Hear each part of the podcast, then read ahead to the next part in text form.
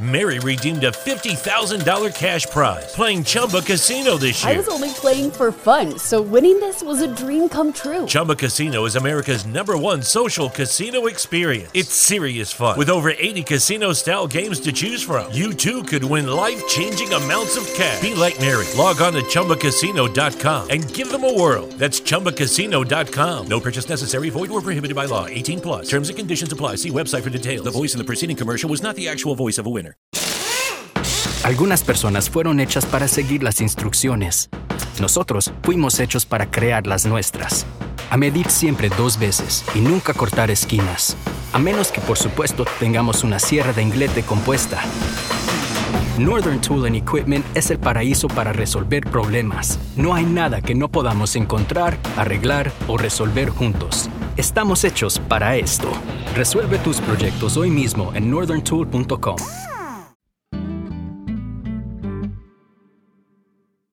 Este es el tercer episodio de esta miniserie. Les recomendamos que escuchen los anteriores para que puedan seguirle el hilo a la historia. En el segundo episodio contamos el regreso de Daniel Correa a Colombia después de vivir en Nueva York e hicimos un paréntesis largo para hablar sobre el alcohol, una de las drogas más populares y problemáticas del mundo.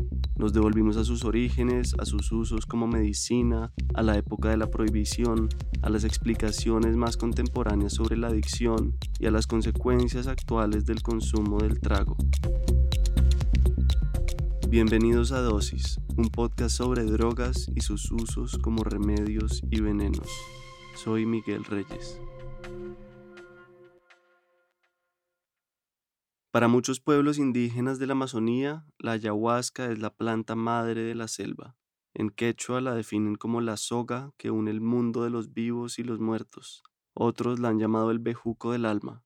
Es, en palabras corrientes, una planta de poder, sagrada y sanadora a nivel físico, emocional y espiritual. La medicina del yagé o ayahuasca se compone de dos plantas principalmente. Por un lado, de la planta de la ayahuasca propiamente, de donde proviene su nombre, que es un bejuco o una liana de tallo largo y flexible, científicamente llamada Banisteriopsis caapi, y por el otro de las hojas de la chacruna, un arbusto de la familia del café que mezclado con el bejuco del yagé da vida a esta medicina. El cómo se llegó a la mezcla de este bejuco con la chacruna entre las decenas de miles de plantas que hay en la selva es un misterio que ha sido imposible rastrear para el mundo científico y occidental. Los grupos indígenas que han trabajado con ella desde hace por lo menos 3.000 años dicen que la Madre Tierra les dio una señal. Su preparación es similar a la de un té, las plantas se hierven durante horas y a medida que más se hierven toman una textura más espesa. Durante este proceso se les reza y canta. Aunque hay dos plantas principales, se dice que puede haber más de 5.000 recetas y más de 100 especies de plantas adicionales que se agregan a la mezcla. En algunas regiones de Centroamérica la llaman ayahuasca y en otras, como Colombia, se le conoce más como yagé. Es una planta sanadora que conduce casi siempre a una experiencia mística y reveladora. En términos más científicos, hay algunas explicaciones sobre su poder. Aquí, Lineta Larcón, médica toxicóloga de la Universidad de Antioquia. Las culturas amazónicas consideran el poder interno del ser humano y su potencial de autocurarse. Entonces, como, como el yagé es una puerta, entonces te están abriendo la puerta para que mires qué pasa ahí adentro. Mucha gente asocia eso con espíritus del más allá. Eh, yo desde mi visión, desde la toxicología, más que pensar en espíritus del más allá, siempre considero que lo que te muestra es lo que tengas adentro del cerebro. Para algunos, el yagé no es la cura en sí misma, sino un medio para encontrar el diagnóstico o el origen de los problemas es decir, para que pueda curarse uno a sí mismo. La ayahuasca, el yagé no es considerado como una medicina específica, no, es la ayuda diagnóstica. Es como el hemograma para los médicos. Ahí te muestra qué es lo que la persona está sintiendo, sufriendo, te muestra las enfermedades, pero no te las cura, te las muestra, es una puerta. Eso precisamente era lo que estaba buscando Daniel Correa cuando el yagé llegó a su vida. Un nuevo camino, una salida. Estaba cansado de la rumba, pero no sabía cómo salir de ahí. Ese era su escenario y su refugio. Era lo que había conocido y a lo que estaba acostumbrado desde la adolescencia, pero se sentía ahogado en esos hábitos y no veía una luz. hasta que una noche, después de tocar en el bar, un amigo se le acercó para que lo ayudara a mezclar un disco y de paso lo invitó a una ceremonia de yagé. ¿Vamos a la ceremonia este sábado o qué? Yo le digo, bueno, pues sí, marica, puede ser, me avisas. Yo esa semana me enrumbé completica la semana. Y llega el viernes y yo estaba tirado, ya llevaba martes, miércoles, jueves rumbeando, tirado en mi cama. Ahí ya estaban las épocas de que pasaba uno o dos días en la cama, en la casa, ya hecho mierda porque no me daba el cuerpo. Y me llama el viernes y me dice, bueno, mañana vamos a ir o qué. Y yo ya del desespero dije, bueno, sí, marica, vamos. El sábado se levantó y llamó a otro amigo que ya tenía experiencia en el tema. Quería saber cómo prepararse, qué debía llevar y de qué debía estar pendiente durante la ceremonia. El amigo le dijo que llevara un buen abrigo y una chocolatina en caso de que se le bajara la tensión. Y le dijo también que cuando llegara el momento difícil de la oscuridad, que no se resistiera, que escuchara lo que la medicina tenía para decirle y mostrarle. En el contexto amazónico se hace una preparación previa en la que la persona no puede consumir carnes, se evita consumir comida copiosa, o sea, no consumir demasiada comida, se evita el café, se evita el cannabis, se evita el alcohol, se trata de dormir bien. Las formas de prepararse son diferentes. Algunos hacen baños con otras plantas para limpiar las energías o se dan dosis de rapé, un tabaco seco y molido. Daniel no se preparó mucho, pero evitó beber en la tarde y se concentró trabajando en su estudio. Esa noche, antes de salir, empacó un sleeping y el resto de cosas que le habían recomendado. Se encontró con su amigo y con otros músicos que iban a la toma y salieron a La Calera, un municipio a media hora de Bogotá. Ya en el carro había voltaje, como de, puta, vamos a lo desconocido, muchachos. Entonces, nada, llegamos allá. Claro, ya ahí sí el voltaje era tremendo. Empiezo a ver a toda la gente ya más experimentada con el busito de yajé, con los gorritos, los manes soplándose tabaco, el taita hablando con un grupito de gente. Es un momento muy místico, muy profundo, muy ceremonial. Antes de empezar, Daniel aprovechó y se le acercó al taita. Taitica, taita, es que le cuento, yo soy un poco salvaje, a mí me gusta mucho la rumba y yo llevo muchos años dándole, pero no me he podido salir de eso y me gusta la bohemia y estoy desordenado. Como que no sé por qué sentí que será un seguro contarle a él, pues, de dónde venía yo. Y ahí quedó y él me dijo, bueno, mijito, no se preocupe, no sé qué. Había una fogata y colchonetas alrededor. Después de un rato, el taita les dijo que pasaran para recibir el remedio. Primero los hombres y después las mujeres. Y mis amigos me dicen, camine, vamos desde una, de primeros. yo, uy, fue puta. Fue hermoso. Con el miedo y la angustia, pero como también de que, puta, qué putería, qué va a pasar. Y nada, fue tomar. Y sí, sí me supo feo, pero no, no nada especial. Digamos que lo mismo. Yo siento que gracias a haber sido pues tan buen bebedor, entre comillas, yo podía beber lo que fuera, tequila, guaro, bueno entonces el sabor era como, ah, pues sí, un amarguito ahí, pero ya se fue, fue una copita, nos fuimos. Se sentó al lado de la fogata y se puso a mirar la luna llena.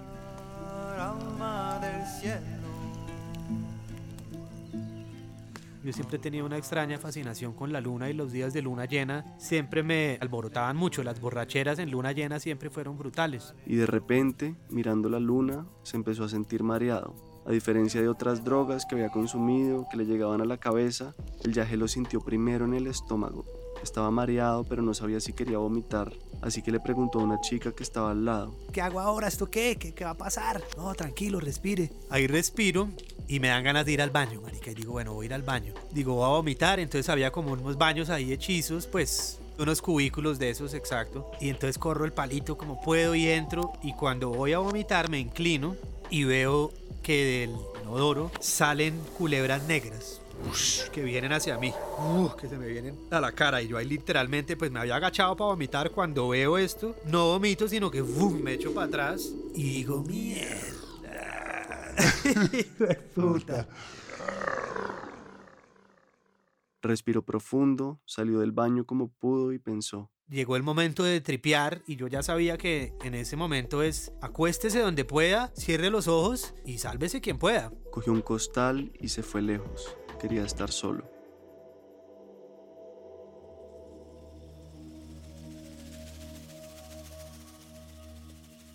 Y ahí a mí se me abrió la glándula pineal, todos los chakras y empiezo yo a tener un viaje en el tiempo y en el espacio brutal. Yo siento como un halo de luz acá en el chakra de la frente. uf, como que me brillara eso y empiezo a ver ahí el universo, la galaxia. Siento como si yo me hubiera transportado hasta arriba, arriba al espacio exterior y bajara uf, a través de luz y como de estrellas y de... Ay, nada hermosa que yo jamás había vivido. Y ahí veo una estela que une todo, que todo en la Tierra está unido. Veo como, como, sí, como una red de energía, literalmente. Y ahí baja y ahí ya empiezo yo a tripear y a ver después digamos de ese momento tan bonito que fue llegar hasta el fondo del mar, desde ir arriba arriba, llego yo al fondo del mar a través de esta red de energía y era pues la sensación divina. En ese momento yo me, dejé ir. Ahí yo apenas me tiré, dije, no voy a pelear, haz lo que tú quieras. Y lo dije incluso creo que en voz alta. No voy a pelear lo que tú quieras, yo hago lo que tú quieras, yo hago lo que tú quieras. Y cuando termino yo, digamos, y salgo del mar y vuelvo un poquito a respirar, ya empiezan a pasar escenas de mi vida, personas con las que pues yo había tenido, digamos, conflictos o que tenía revueltos emocionales en ese momento. Y empiezo a ver todo eso como una película y empiezo a pedir perdón a estas personas. El viaje conmigo fue muy benévolo y un gran maestro desde el principio me mostró lo que el camino de vida que hoy sigo me enseña también, ¿no? Que es a perdonar, que es a pensar bien, a soltar la rabia, los resentimientos. Y ahí yo estoy acurrucado en posición fetal, ya entrando un poco como en, angustia, como en no saber para dónde coger. Y ahí escucho yo como que alguien vomita cerca de mí el que ha estado en tomas pues sabe que ese es el sonido característico de las tomas. Al principio cuando empieza la gente a cogerlo, el remedio, eso empieza uno a ir por allá y uno, uy, hijo de puta. Y dice, no se vaya, eso después lo aprendí después, pero era no se vaya en el viaje del otro man porque se mete. Si uno se va en el, en el, en el viaje del man que está mal tripeado y como el viaje es tan telepático, después eso me tocó aprenderlo y a la fuerza porque, claro, ante mi sensibilidad y mi oído, yo empezaba a oír todo, todo y era como, uy, hijo de puta, y a irme y a tratar de ayudar a la otra persona y no, eso no,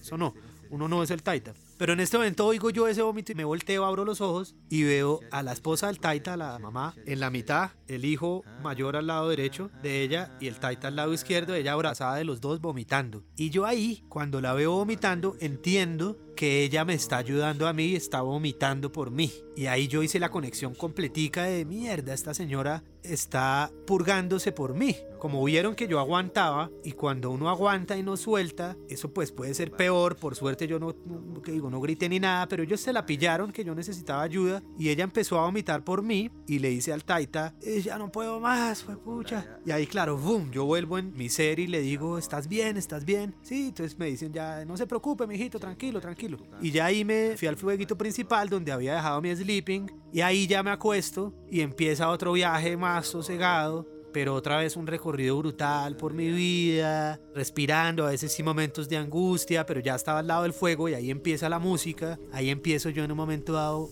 porque ahí subió el Taita y estaban pues los ayudantes y empiezo yo a oír algo que hasta hoy del sol no sé si eso fue una alucinación auditiva o si fue verdad. Empiezo yo a oír un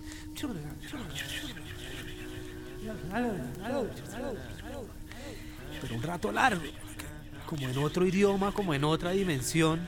Y yo, mierda, ¿esto qué es? Y ahí ya empiezo yo a abrir los ojos de a poco y volteado de lado, todavía acostado, tripeando y oyendo estas voces, empiezo a mirar el fuego y pum, me conecto con el fuego y siento el poder del sanador del fuego y digo, listo, si me concentro en el fuego, puedo estar aquí y ahora y digamos que bajar un poquito, aterrizar un poquito la experiencia y ahí ya empieza la música y empiezan a tocar y suena creo que gracias a la vida y yo ahí ya empiezo, por fin pude hablar y fui como, gracias, gracias Taita.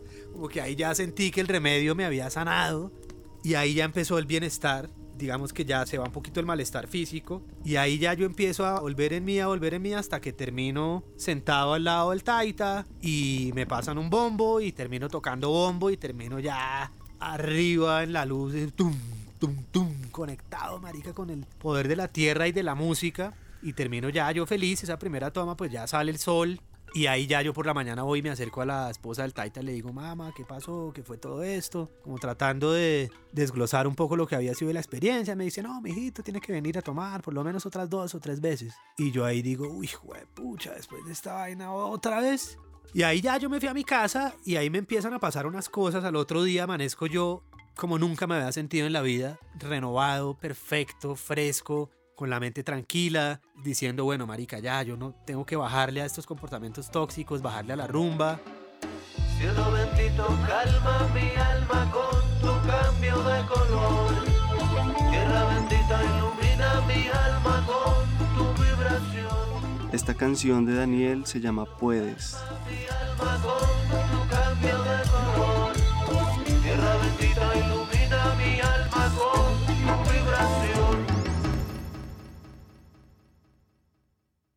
El yagé muestra lo que tenemos adentro y muchas veces no sabemos qué tenemos. Muchas veces está oculto o no lo hemos hecho consciente. Vivencias de nuestros antepasados, sueños, miedos, pesadillas, pensamientos, sensaciones que están guardadas profundamente pueden salir a flote. Aquí de nuevo Linet. también aumenta como el realismo existencial, entonces como está la emocionalidad flor de piel, aparecen situaciones a las que no les diste mucha importancia en su momento o, las que bloqueaste y aparecen ahí y te cargan de una emoción distinta en ese momento, ya sea una emoción positiva como el perdón, que por eso lo trabajan tanto en el duelo, o una emoción negativa, personas que de pronto no las habías visto como nocivas en tu vida pueden aparecer ahí en ese momento como, mira, te muestro esta otra cara Durante el viaje también pueden aparecer o sentirse personas o familiares que ya no están en este plano, vivencias de la infancia que estaban enterradas o momentos determinantes de la vida que se habían pasado por alto.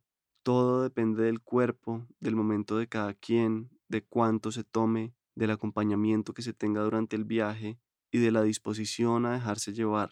Cada ceremonia es diferente. pueden aparecer unos síntomas que tienen muchas interpretaciones. Para los toxicólogos, los síntomas iniciales que son físicos son síntomas que nosotros llamamos un toxídromo serotoninérgico.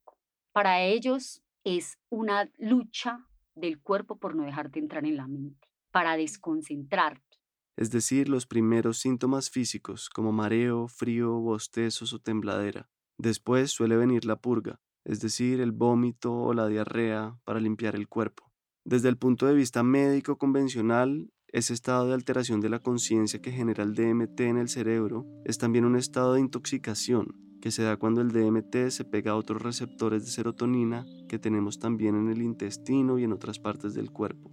Entonces, esas incomodidades no te dejan concentrar a lo que fuiste. Entonces dicen que tienes que tratar de manejar lo mejor posible esa incomodidad para que no te pierdas de lo otro importante. Una vez superado ese momento físico difícil, empieza el viaje hacia adentro, como le pasó a Daniel.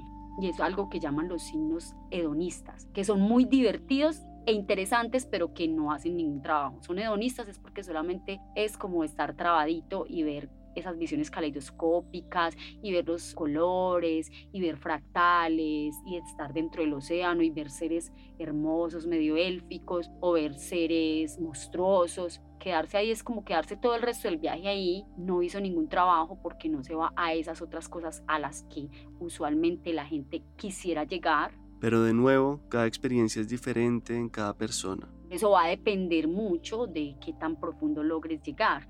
Y hay unas búsquedas profundas en la gente que cada vez trata de ser más juiciosa y no por darle tantas bolas a los síntomas físicos incómodos, sino realmente hacerse preguntas y tratar de recordar el propósito por el que se llegó a esa toma y entonces puede llegarse a algo que se llama la muerte del ego. Y la muerte del ego es una especie de entrega, de, de asumir la humildad de como ser humano, que no todo lo podemos entender y que no todo lo podemos dominar. Y esa muerte es una muerte espiritual que trae un renacer, pero también hace perder el miedo a la muerte, sobre todo para las personas que tienen mucho miedo a la muerte.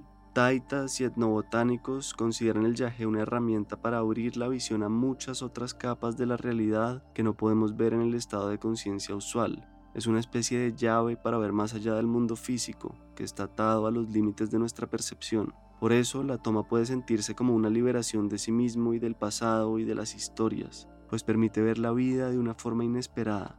Para los taitas el yagé es un medio de conexión con la naturaleza, con la madre tierra, un regalo de los dioses destinado a conducir a la humanidad a un renacimiento, a un regreso a sus orígenes.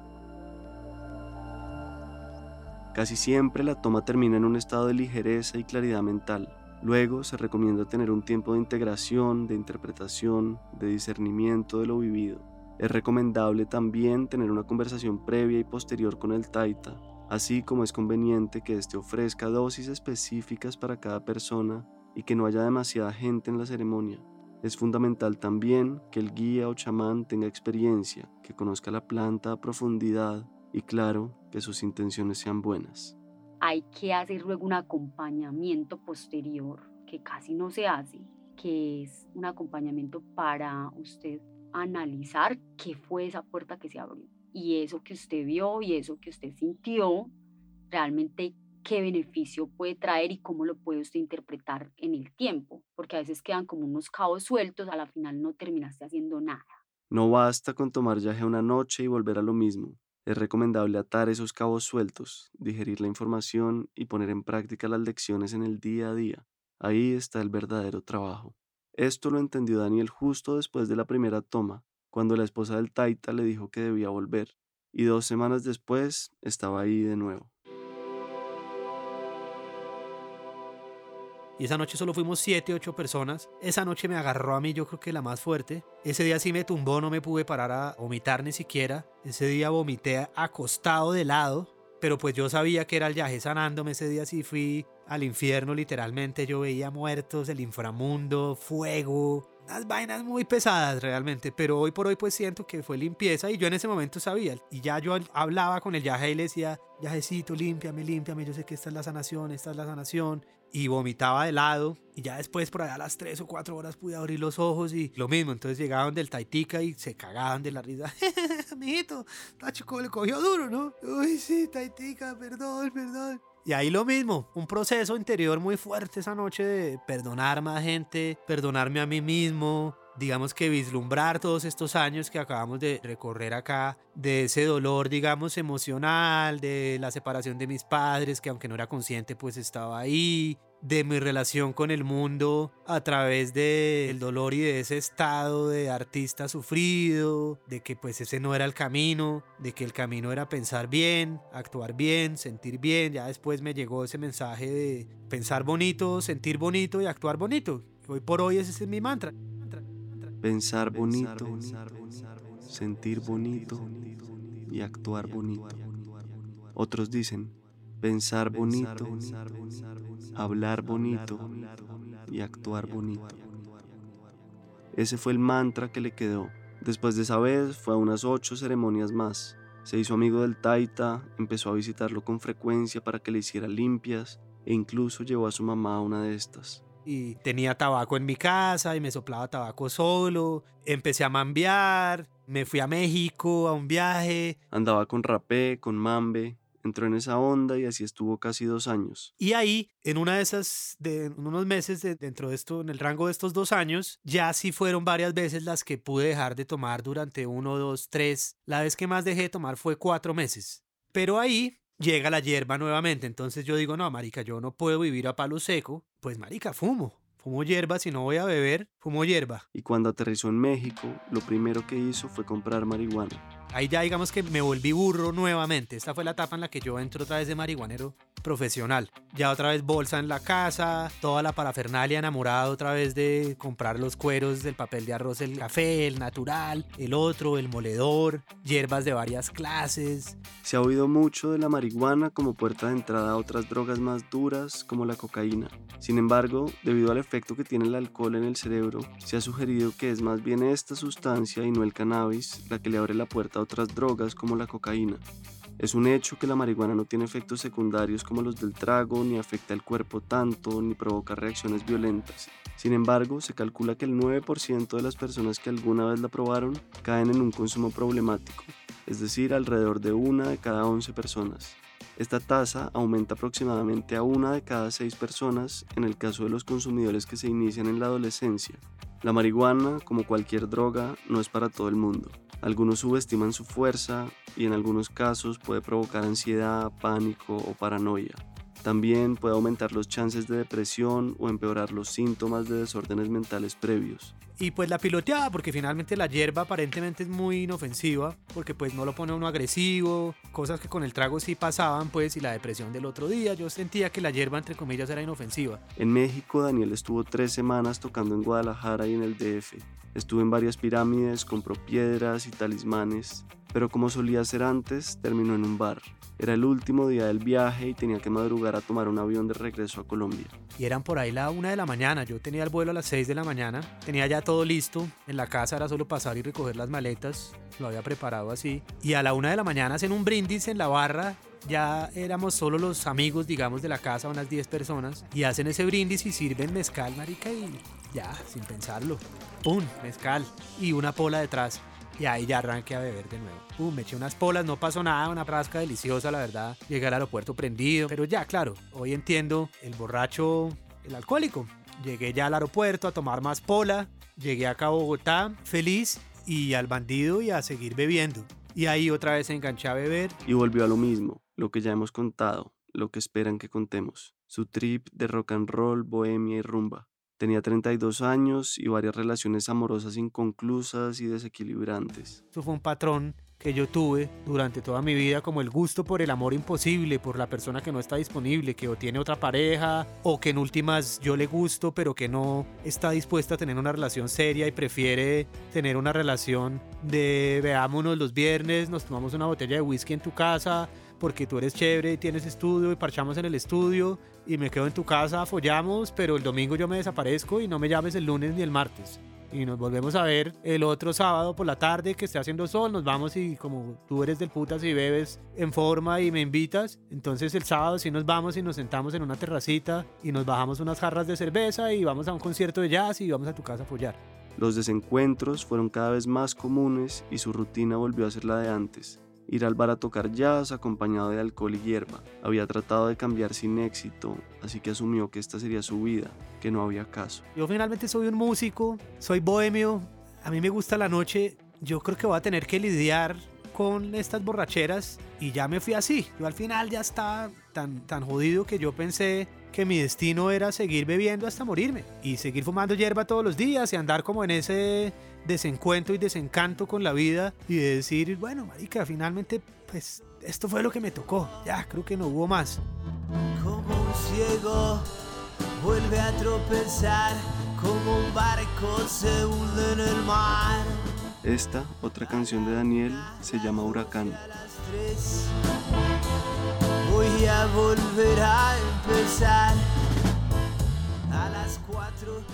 Para ese momento, Daniel ya se había acostumbrado a rematar las parrandas en el estudio de su apartamento, donde seguía la rumba hasta la mañana siguiente, muchas veces con desconocidos. Y de pronto, a las 8 o 7 de la mañana, me entraba la, el desespero y decía yo qué hago con esta gente y de pronto me agarraba y los echaba del estudio y al otro día era amanecer y a remontar otra vez estos desencuentros y puta, ¿por qué me pasa esto otra vez? Y vuelva y reflexione. Fumaba hierba para pilotear el guayao y se tomaba unas polas para dejar la tembladera. Desayunaba, bajaba al estudio y seguía tomando. Pero claro, a las 2, 3 de la tarde pues ya estaba relajado otra vez, contento, con la química alterada. Pero a pesar de esos días y noches eternas de rock and roll, Daniel nunca dejó de trabajar. Escribió y grabó canciones y publicó discos cada año. Nunca se detuvo. El consumo siempre estuvo de la mano de la música. Ya en este momento mi nivel de consumo era salvaje y profesional. Yo podía beber, fumar hierba, me echaba unos pases, si había un cuartico de ácido, medio ácido, me lo echaba, relajado, lo que hubiera, y pues aguantaba. Hasta que a mediados del 2018 vivió su última borrachera. Era de madrugada y llegó al estudio a rematar con gente del bar, entre la que estaba una mujer muy linda la que quería conquistar. Y claro, llegamos al estudio y yo lo primero que hacía apenas llegamos al estudio era, claro, poner musiquita la, y, y el ambiente y todo el mundo feliz, uy, qué chimba de estudio, no sé qué. Y de una vez, pum, yo prendía un porro. Yo siempre tenía ya al final baretos armados. Yo por la tarde me armaba 5, 6, 7 baretos gordos para siempre tener en el bolsillo y poder estar sacando y prendiendo sin pensar. Llegamos al estudio, yo prendí un bareto y la chica a la que yo le estaba cayendo fumó y se cruzó, marica. Cruzarse en este caso significa mezclar marihuana y alcohol. La chica terminó vomitando en el baño con una amiga, así que Daniel se quedó en el estudio frustrado.